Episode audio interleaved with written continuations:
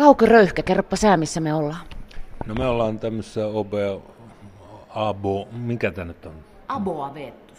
Äh, joo, joo, tällainen turkulainen kulttuuripaikka. Tässä, tämä oli aikoinaan Rettiikin palatsi, tämä tupakkatehtailijan palatsi. Ja kun mä tulin tänne Turkuun eka kerran 79, niin tämä oli suljettua aluetta. Tämä oli vähän tämmöinen niin rikkaan miehen tämmöinen ihmeellinen salaperäinen palatsi, jonne ei saanut mennä. Mutta nyt tästä on tehty tämmöinen kulttuurikeidas ja tässä on tuossa kellarissa on keskiaikaiset rauniot, jotka on kaivettu esiin niin keskiaikaisen Turun kaupunkimaisemaa. Siellä on jotain niin kiviseiniä ja vähän esitelty tätä. Tämä on mielenkiintoinen paikka, mä tykkään tulla tänne joskus. Mä oon kanssa, mä viimeksi, viime kesänä pyörin tuolla alhaalla katsomassa niitä kivi, kiviä ja seiniä ja kaivoja ja raunioita. Selän takana on taas sitten nykytaidetta, eli Ars Nova on tuossa. Eli tämmöisessä paikassa me olemme herra Röyhkän kanssa. Ja tämä onkin erinomaisen hyvä kohta, kun mulla on tässä alhaalla vanha Turku ja selän takana uusi taide, niin mitä sulle tarkoittaa aika? Aika. No mä ajattelen omaa aikaani lähinnä, kuinka mä oon oululaisesta pojasta niin kehittynyt tämmöiseksi, mikä mä olen ja mitä kaikkea siinä matkan varrella on tapahtunut. Että se on se. Kyllä mä välillä, kun mä käyn näissä paikoissa, niin kyllä mä mietin näitä historiallisia juttuja myös. Eipä meille kellekään nyt sen kummemmin, emme, emme me kadonnutta aikaa etsimässä juokse niin. koko ajan jotenkin. Tai varmaan on ihmisiä, joilla on raskaana tietoisuutena ihmiskunnan historia ja tulevaisuus koko ajan, mutta aika raskalta se kuulostaisi, jos niin pitäisi elää. Joo, no me ollaan nyt vaikka esimerkiksi tekemässä sellaista kirjaa Islannista, runoilija Katarina Vuorisen ja mun vaimon Olka Välimaan kanssa. Ja kyllä kun mä sielläkin kuljin, niin nyt kun olen lukenut Laksnessia ja jotain muuta islantilaista kirjallisuutta, niin alkanut miettiä sitäkin aluetta, että minkälainen se on ollut ja miten se on niin vuosisatojen varrella kehittynyt sellaiseksi, mikä se nyt on. Että se on aika mielenkiintoista katsoa, katsoa tuota juttua, niin semmoista perspektiiviä. No mulla on aina tämmöiset vähän niin kuin syrjäiset arktiset paikat niin on jollain tavalla kiehtonut mua. Että mä oon aika harvoin päässyt niissä käymään ja Islanti nyt ei ole ehkä niin syrjäinen, mutta kuitenkin sielläkin tuli sitten, kun mentiin sinne viimeiselle rannalle länsivuonoilla ja katsottiin 600 metriä korkean äkkijyrkän vuoren päältä, niin sinne jonnekin Grönlannin suuntaan ja siellä on vaan niin jäämeri, niin tuota, kyllä siinä jollain tavalla tuntee itsensä aika pieneksi ja on se vaikuttava. Kiinnostaisiko sinua aikamatkailu, jos meidän Kauko Röyhkä voisi sut nyt nakata johonkin, niin haluaisitko sinä mennä pois tästä, missä me ollaan, Suomi 100 2017? No kyllä mä haluaisin, mutta tuota, mä haluaisin myös tietää, että mä pääsen takaisin. no mihin sä menisit, jos pääsisit takaisin? no melkein mikä tahansa muu aika. Niin tulevaisuus tuntuu pelottavalta, mutta ehkä joku tuollainen menneisyyteen meneminen niin olisi, olisi aika kiinnostavaa. No ehkä ainakin täällä Turussa semmoinen keskiaika voisi olla aika kiinnostavaa. Niin. Joo, katella vähän. Ne. Tutut kadut, mutta vähän eri, eri mataluustaso ainakin. No näin on. Sä oot tehnyt musiikkia kauan. Tuota, Itse ikuisesti muistan, sä steppasit keskipohjalaisen todella kehittymättömän ja tyhmän tytön päähän. Mä en tiedä, tykkäsinkö mä vai olinko mä järkyttynyt, mutta kun sä steppailet sillä levyraadissa. Miten tämä steppailu, saat ymmärtää tämän ihan miten haluat, niin on muuttunut siitä vuodesta tultaessa tähän hetkeen? Itse asiassa mä oon aika paljon samalla niin kuin silloinkin. Niin. Että en mä oikeastaan ole hirveästi muuttunut. Okei, tänne tuli nyt tämmöinen lapsiryhmä. No joo. Maailman. Itse asiassa mä teen ihan samoja juttuja kuin silloin kaksikymppisenä ja mun musiikilliset ihanteet on aika pitkälle samat. Ja taito on ehkä kehittynyt. Ja monenlaisia juttuja on tässä kokeiltu, mutta tuota, periaatteessa se päälinja on ollut aina sama. Sun äiti se ei tykännyt, kun sä keskeytit, keskeytit kirjallisuuden opiskelut just täällä Turun yliopistossa. Rokki vei. Miksei se tykännyt? No hän oli tuommoinen vanhan kansan ihminen, joka ajatteli, että jos kerran yliopistoon on päästy, niin siellä pitää pysyä ja valmistua ja tulla joksikin lukeneeksi ihmiseksi. No mä oon lukenut muuta sitten, että tuota, kyllä hän oli loppujen lopuksi sitten tyytyväinen mun tekemisiin ja jopa yl- ylpeäkin. Mutta meillä oli omat ristiriitamme hänen kanssaan. Kylläpä ei. Samana vuonna häntä varmaan helpotti ja ittees kans, kun sun esikoisromaani Tienlaidalla Waterloo ilmestyi 1980. Ja sehän on nyt tämä Seppo Puttosen ja Nade Novakin naiset ensin. Nade Novak ja Seppo Puttosen tässä 101 kirjaa Suomen jokaiselta itsenäisyyden vuodelta. Miltä se tuntui, kun sun kirja nousi edustaa sitä vuotta 980 sille listalle. Okei, se on kahden ihmisen valinta, mutta... No se on yllättävää sillä että mulla on ollut aina vähän semmoinen olo, että mä en pääse koskaan näihin kultapossukerhoihin. Että No, oothan sä ollut Finlandia ehdokkaana. No olen joo, mutta tuota, mä oon ollut kuitenkin aina vähän semmoinen outsideri näissä kirjailijapiireissä ja ehkä myös musapiireissä. Että kun mä oon tavallaan kahdella aallolla ratsastan koko ajan, niin siinä on vähän jää sillä helposti myös... Jos, ei tässä tarvi, joo. Jossain määrin jää niin välinputoajaksi myös, mutta tuota, ei se mua haittaa. Se on ollut mulle ihan sopiva olotila ja mä oon pärjännyt kuitenkin aika hyvin ja pystynyt elättämään itseäni tällä hommalla. Ja se kirja, kun se aikoinaan ilmestyi, se oli tosiaan mun esikoisteos ja nyt kun sitä käytiin läpi tuossa Roosa Liksomin kanssa yhdessä radio mikä me tehtiin, niin olihan se niin aika hämmentävää sillä että, että siitä löydettiin tuommoisia arvoja ja sillä mä olin itse jo vähän niin elänyt sen ajan ohi. Tulkaa vaan, ei, ei haittaa yhtään. Elämä, elämää täällä ollaan tekemässä. Joo, koululaiset menee nyt ohi tästä. Miltä luokalta te olette? Kutoselta, selvä. No se oikeastaan kuvasi enemmän Oulun aikoja. Että mä olin itse ollut kerran semmoisessa tilanteessa, kun siinä kerrotaan kahdesta pojasta, jotka vartioi tämmöistä autonromua tienlaidalla kuumana kesäpäivänä ja niiden suhteen kiristymisestä jollain tavalla. Se oli oikeastaan niitä mun sen aikaisia aika pitkälle omakohtaisia kokemuksia. Mä olin itsekin ollut partioimassa semmoista autoromua kerran kesäpäivänä ja tavallaan se oli semmoinen ajankuva. Mä halusin kuvata sitä omaa sukupolvea, joka ei enää poliittisesti uskonut mihinkään vasemmistolaisuuteen tai ainakaan tuommoiseen, mikä oli ollut mua edeltävän sukupolven niin semmoinen tärkeä juttu kulttuuripiireissä. Ja joka haki niin omaa suuntaansa ja joka oli vähän tuommoista vetelää, vetelehtiöitä. Että ne pojat on niin semmoisessa taitekohdassa elämänsä, että ne ei ole enää lapsia, mutta ne ei ole vielä kunnolla miehiäkään. Sä oot Kauko Röyhkä kirjoittanut muissakin kirjoissa nuorista miehistä, nuorista naisista, miehistä hakemassa paikkaansa nuoremmista ja vanhemmista. Se sodastakin sä aika paljon kirjoittanut. Mm. Tuotta, mikä siinä sodassa, onko se se ihminen kuitenkin siellä sodan keskellä vai onko se se sota asiana, mikä sua on kans näin Suomi sata vuonna, kysyn tämmöistä sulta. No ehkä se ihminen siellä sodan keskellä ja semmoisessa ristiriitaisessa väkivaltaisessa tilanteessa, jossa niin ollaan niin äärimmäisissä olosuhteissa niin. ja kuoleman keskellä. Ja sitten kaikkia niitä tiettyjä ihmissuhteitakin, mitä siihen liittyy tuommoisessa oudossa tilanteessa, niin kuin mikä on suhde johonkin esimiehiin tai kavereihin tai jos siellä on jotain naisia, niin niihinkin ja mikä on suhde siihen isänmaahan ja mikä on suhde siihen urheuden käsitteeseen niin. ja, ja kaikkeen tuollaiseen.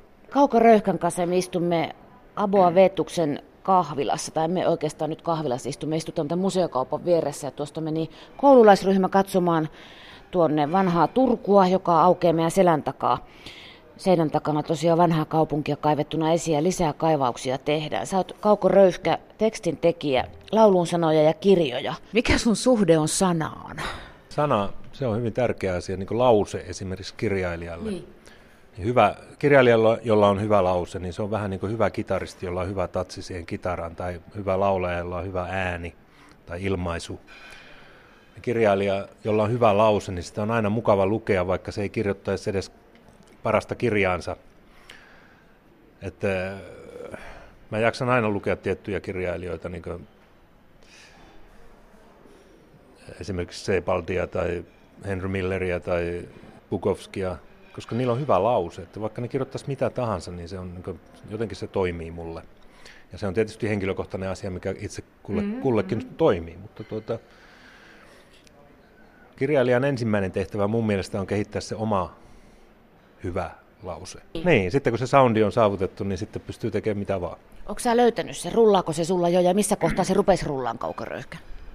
No kyllä mä luulen, että se varmaan tiellä Waterloossa, että, että mä tajusin sen oman olemukseni, mikä mä olen, ja pystyin siihen kuitenkin sisällyttämään ne omat ihanteeni myös omat kirjalliset ihanteeni ja omat musiikilliset ihanteeni ja omat näkemykseni niin kuin elämän kaikkeudesta tai tästä, missä me nyt eletään, niin mä pystyin löytämään semmoisen lauseen, jolla mä pystyn kuvaamaan sitä jollain tavalla, että mä pystyin kehittämään semmoisen hahmon, joka kertoo sitä. Se ei välttämättä ole tarkalleen just se, mikä mä itse olen, mutta se on niin semmoinen tietynlainen hyvä hahmo. Se on niin se kaukoröykkä. Se ei ole sama kuin se mun oikea persona. Vaan se on se semmoinen tietty tyyppi, joka kertoo tarinoita omalla tavallaan ja me voidaan olla niistä monta mieltä ja se ei ole välttämättä aina hyvä ihminen se kertoja. Kauko Röyhkä, muistaaksä hetken, kun sä opit lukeen? Pienet täplät muuttui kirjaimiksi ja ne sanoiksi. No mä muistan sen ensimmäisen kirjan, jonka mä luin. Mä en tota itse lukutapahtuman oppimista mä en muista, mutta ensimmäinen kirja, minkä mä luin, oli Nopsajalka-niminen intiaaniromaani. Nuorten romaani. Oliko se inkkari vai länkkäri? No mä en mä nyt sitä ajatellut ollenkaan, mutta en mä muista edes mistä se kertoo, mutta se oli joku tollainen tuommoinen Amerikan historiaan sijoittuva juttu. Ja se lukukokemus oli hieno, että se, jotenkin se kirja niin avasi semmoisia maailmoja, mitä mä en olisi ikinä kuvitellut. Että sen, takia, sen jälkeen mä rupesin ahmimaan kirjallisuutta. Ja sitten tuli tosiaan lukemaan kirjallisuutta yliopistoon. Oliko se semmoinen nokkava, kaikki tietävä, tuore kirjallisuuden opiskelija? Tässä on nyt hirvittävä stereotypia. Tuolla takki auki baarin pöydissä, kaikki on mitä on tehty tähän mennessä. No varmaan mä olin sitäkin, mutta mä, oikeastaan se opiskelupaikka oli mulle vaan semmoinen mahdollisuus päästä pois kotoa, että mä halusin päästä toiseen kaupunkiin ja asua omassa opiskelijakämpässä ja tarkoitus oli tulla itse kirjailijaksi, että se opiskelu ei ollut se tarkoitus ja mä häivyin sieltä heti, kun mun ensimmäinen kirja tuli ja ensimmäinen levy samana vuonna silloin 1980. Että mä nostin vielä opintotukea niin jonkun aikaa ja olin yliopiston kirjoilla, mutta tuota, en mä siellä oikeasti käynyt enää sen ensimmäisen vuoden jälkeen. Rautatie, rautatie menee etelä, jos pelaat keskinkertaisuuden säännöllä, että voi kun hävitä. Mulle on itselle huutanut valtatie 8 äkkiä pois mm. sieltä, mistä on. Rekat jyrisi siinä kohti sitä maailmaa, jonne halusi ja sitten mainostaulujen taakse. Niin. Ja se pieni kaistali ja niin poispäin. Tuota, me ajasta jo puhuttiin kauko röyhkä. Miss Farkku Suomi ilmestyi, se on sun romaani yli kymmenen vuotta sitten. 2000, 2003 tuli.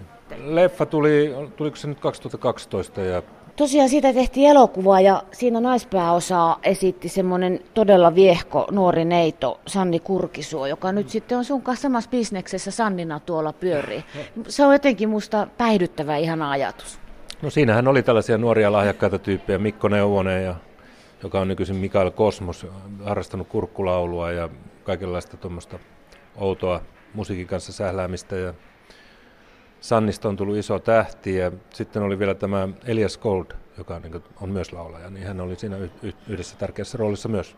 Sanni on aika suorapuheinen nainen ja sä oot aika suorapuheinen mies. Sattumaako? Illuminati. No mä oon ihan iloinen siitä, mitä Sanni tekee. Että tuota, vaikka se nyt ei ole musiikkina just sitä, mitä mä kuuntelen, mutta, mutta hahmona hän on hyvä, että se antaa tuommoisille nuorille tytöille varmasti itsetuntoa ja se ei niin suostu menee siihen tyypilliseen muottiin, mihin näitä tyttösiä ajetaan. Että, että mä taisin sillä jotain sanoakin, kun se ei, sillä, ei ollut silloin, sillä ei ollut silloin vielä levytyssopimusta ja se oli juuttunut yhteen yhden coachaajan kanssa tekee hommia ja niistä ei tuntunut tulevan valmista, niin mä sanoin, että jätä se tyyppi ja rupea tekemään omaa juttua ja eti joku nuori tuottaja ja sullahan on biisit ja sulla on lauluääni ja sä voit tehdä mitä sä haluat. Sanoiko sulle silloin, kun sä olit sen ikäinen, niin kukaan tuommoisia lauseita? Vai oliko se sulla itsellä jo tietoisuudessa? No oli mulla tietoisuudessa, mutta kyllä mulla on ollut ihmisiä, jotka on auttanut mua ja tukenut mua. Että tota, ja mulla on ollut hienoja muusikoita kautta aikojen ja, ja silloinkin kun mulla on mennyt vähän huonosti, niin on aina tullut jotain tyyppejä tarjoamaan jotain so, le, levytyssopimusta tai jotain. Että kyllä mulla on ollut näitä ihmisiä, jotka on auttanut, joilla on ollut jonkunlainen jalansija musiikkibisneksessä. Ja se on ollut helvetin hauskaa, että tuota, on ollut tämmöistä uskoa niin niihinkin tekemisiin, mitä mä oon tehnyt, jotka ei ole kuitenkaan niin aina ollut niin sovinnaisia. Kauko Röyhkä, istumme täällä aikakerrostumien keskellä Turussa. Tuolla on todella harmaa tammikuinen päivä. Nykytaidetta, uutta taidetta selän takana alapuolella vanha Turun kaupunki Aboa Veetus on paikka. Mitä sulle tarkoittaa sanaa häpeä? Häpeä on varmaan sitä, jos tuntee jotenkin mokanneensa ennen jonkun ison virheen. Ja mä oon ollut varmaan jossain tilanteessa elämäni aikana häpeän rajoilla, sanotaanko näin, että mä oon ollut lähellä niin semmoista isoa mokaamista, mutta mä en ole koskaan mokannut täydellisesti, että mulla olisi tullut niin tämmöinen iso häpeä. Mä oon kuitenkin periaatteessa pitänyt kurssin aika oikeana ja yrittänyt aina paraa, niin sanotaanko näin. Katsonut, mihin se riittää, niin kuureille. No, no näin, se on. niin, ja tässä sitä ollaan. Mä oon kohta täytän 58 ja vielä olen alalla, niin voihan sitä pitää jonkunlaisena pienenä menestystarinana. Häpeä-sana jollakin lailla sä oot puhunut siitä, liittyy sun lapsuuteen. Teillä ei ollut mitään vaurasta se kotielämä. Ei mennä nyt, en mä tee susta mitään kärsimysmarttyyriä todellakaan. Meillä on kaikilla omat laskiämpärimme. No meillä oli silloin, mä elittiin äidin kanssa kahdestaan silloin, kun mä olin teini-ikäinen ja meillä oli vain ensiksi yksiö, missä me asuttiin ja sitten ulospäin me kuitenkin esitettiin niin semmoista normaalia perhettä, että Joo. meillä olisi ollut niin isä ja isompi asunto ja tollain. Mutta mä en voinut päästä kavereita kotiin, mutta, mutta mulla oli sitten siellä maalla pellossa äidin kotiseudulla, niin siellähän mulla oli kavereita ja siellä oli iso talo mummolla, jossa pystyin asumaan ja, ja siellä elettiin sitten ihan toisella tavalla, että se oli niin kuin, ei mulla nyt ollut mitenkään kurja nuoruus. Kyllä mä sain kaikenlaista tehdä ja äiti oli vähän semmoinen särmikäs hahmo, joka sai useasti tuommoisia hermokohtauksia, mutta oli se kuitenkin sillä tavalla, että se loppujen lopuksi niin tukikin mua. Osti mulle ensimmäiset bassokamat pienillä raho- tuloillaan niin, niin, sillä niin, että se on niin. mun mielestä se on niin ur- urheaa. Kyllä. Eli se häpeä ei ole sun mitenkään lapsuus- ja nuoruusajan sana, se ei roiku siellä sun niskassasi. No, mä katson, että tämmöiset asiat on vaan niin ylpeyden aihe, että, että jos on elänyt vähän köyhemmissä oloissa eikä ole saanut kaikkia valmiina, niin minusta se on niin hyvä juttu, että on pystynyt sieltä ponnistamaan. Että en mä näe sitä mitenkään häpeällisenä. Että mun äiti oli ehkä sitä sukupolvea, joka niin häpesi köyhyyttä. Niin, että, niin, mutta tuota, mä en ole koskaan hävennyt sitä. Musta se oli ihan niin hieno juttu. Onko sä Kauko Röyhkä, kun sä oot itse isä, sä oot kahden kerrostumaan isäni, niin onko sillä joskus huonona hetkenä lapsille sanot, että kuulkaa kun minä olin lapsi. Niin. Ei ole. Ei, mä oon säästänyt niitä tuosta, eikä mun tarvitse sitä tehdäkään, kun mun tytöt on niin fiksuja ja poika on vielä sen, sen verran pieni ja rämäpäinen, että ei niitä nyt tarvitse sillä tavalla. Ei ne ole semmoisia vätyksiä, että niitä pitäisi jotenkin niin potkia perseelle ja osoittaa, että kyllä sitä ennen vanhaa. Just. Tykkääkö olla isä? Tykkään, mä tykkään siitä, joo. Kyllä mä oon niin ylpeä mun lapsista ja mun tyttäret on pärjännyt hienosti ja ne on molemmat opiskelemassa nyt ja ne on parikymppisiä ja ne on päässyt opiskelemaan sitä, mitä ne haluaa ja niillä menee lujaa ja pojalla menee Poika on vielä niin pieni, että... Kouhottaa toisella lailla lujaa. Se kouhottaa siellä omassa ja sekin on semmoinen vahva tyyppi, että, että kyllä mä olen hänestä hyvin tyytyväinen. Oulu, kaupunki, on nyt haluaa muistuttaa koko Suomen kansaa siitä, että se on tällä hetkellä Suomen viidenneksi suurin kaupunki. Se on isompi kuin Turku. Ei kai sitä nyt paskakaupunkitekstiä. Ei, en mä ole tehnyt sitä edes Oulusta. Sehän kertoo vain niin nuorten miesten turhautumisesta ja ne, se voisi olla missä tahansa kaupungissa. Mutta se teksti on kuitenkin sinne Valkealinnan talon seinässä, se ilmestyy siihen aina. Nyt Kauko Röyhkä vääntelehtii eh, tota, ahdistuneena. No joo, mä en ole sillä itsestään sinne seinään kirjoittanut. Mä en, se on, joku on ottanut sen siitä biisistä. Ja se... Eli biisi oli ensin ja teksti tuli sitten. Joo, biisi. termi tuli sitten. Biisi tehtiin meidän singlelle, Paskakaupunki singlelle syksyllä 85. No siitä tuli sitten semmoinen, eihän radio soittanut sitä koskaan, koska se oli niin negatiivinen biisi, mutta tuota, jengi otti sen omakseen ja laulu mukana sitten sitä, kun esitettiin, koska aika monella ihmisellä eri puolilla Suomea on mm-hmm. näitä paskakaupunkikokemuksia. Aika monet on ollut turhautuneita johonkin mestaan, missä ne joutuu viettämään nuoruutensa ja missä kaikki ei mene niin kuin Strömsössä sanotaan. Sitten mä en ole koskaan ajatellut Oulusta, että se olisi mikään paskakaupunki. Niin. Se, on, se oli virkistävä, mielenkiintoinen kaupunki on mun nuoruudessa. Siellä on yliopisto ja helvetin fiksua porukkaa ja mun ensimmäiset bändikontaktit ja koko, koko tämä mun musa- ja kirjallisuusjuttu lähti sieltä. Ja Oulu on mun mielestä mennyt koko ajan vaan parempaan suuntaan, että siellä on hirveän virkeä kulttuuria. Ja se, siellä kohtaa monet jutut, että siellä on sitten toisaalta sitten semmoista taantumusta ja lestadiolaisuutta ja kepulaisuutta ja tuommoista niin tylsääkin meininkiä mun, mun näkökulmasta katsottuna, mutta ja joku mulle kertoi just tuossa, että siellä on se keskusta alkanut vähän autioitua, autioitua niin. kun, kun halutaan, että elämä menisi jonnekin sinne reunamille ja ihmiset kävisivät jossain supermarketeissa ja asuisi jossain lehmäpeltojen keskellä, mutta se kaupunkikulttuuri on siellä ollut aina elävää ja hienoa ja sen verran, mitä Suomessa nyt pystyy olemaan. Kyllä se on mun mielestä yksi Suomen parhaista kaupungeista. No nyt tällä puheella Oulu, Viiri, Kaukoröyhkälle välittömästi. no niin. Kaukoröyhkä, istumme Turussa harmaana päivänä. Nyt on ilta, kun tämä tulee radiosta ulos. Sä juokset täällä Turussa. Miksi, mitä sä juokset ja miksi? Juoksetko säkin kuoleman karkuun niin kuin sun ikäiset tai nelikymppiset äijät rupeaa juoksemaan?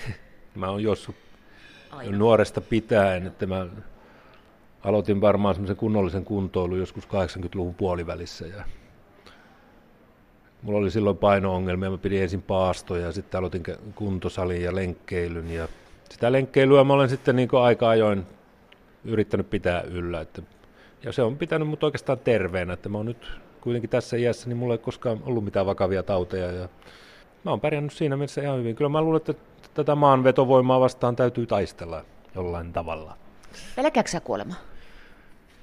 En mä usko, että mä sitä pelkään. Että sitä vanhemmaksi tulee, niin sitä enemmän alkaa myös tulla vähän semmoinen ajattelu, että mä oon nähnyt tämänkin jutun jo niin monta kertaa ja tämänkin jutun niin monta kertaa, että mä en tiedä välitänkö mä nähdä sitä enää uudestaan, että alkaa tietyt asiat vähän niin kuin kyllästyttääkin, että ehkä se on myös semmoista tietynlaista luopumista ja valmistautumista siihen, että se niin tärkeää ole, vaikka mä poistuisinkin täältä takavasemmalla. Niin, eihän tällä ole mitään merkitystä, jos tämä vaan jatkus ja jatkus. Kyllä mäkin katson, että se on hyvä, että ihmisillä on se tietty aika, mikä sillä on annettu ja sen pitää siinä ajassa koittaa suoriutua jotenkin ja en mä pelkästään kuolemaa. Kyllä mä oon niin tässä saanut jo tehdä aika paljon kaikkea, mistä mä oon tykännyt ja mun elämä on ollut ihan niin mielenkiintoista. Tuota, toisethan pitää sua semmoisena isona pahana susihukkana. Majavalakit keikkuu ja tyttöjen ystävä ja vähän sitä se, saatanaa tuolla ja kaikkea. Onko sä iso paha susihukka ikinä ollutkaan? No ensinnäkin mä haluan säilyttää semmoisen tietyn seksuaalisuuden niin tässä musiikissa. Mä en halua muuttua semmoiseksi, hei kundit, kuunnelkaa tuota vanhaa jammaa ja niin pihasoittajat lauluaikoina. Mä haluaisin, että tässä hommassa, vaikka väistämättä tämä ikä lisääntyy ja tollaan, niin mä haluan, että siinä säilyy joku semmoinen niin myös semmoinen seksuaalinen mielenkiinto. Ja mä en suostu niin vielä ukkoutumaan että, ja muistelemaan jotain vanhoja rööperiaikoja, että voi voi voi.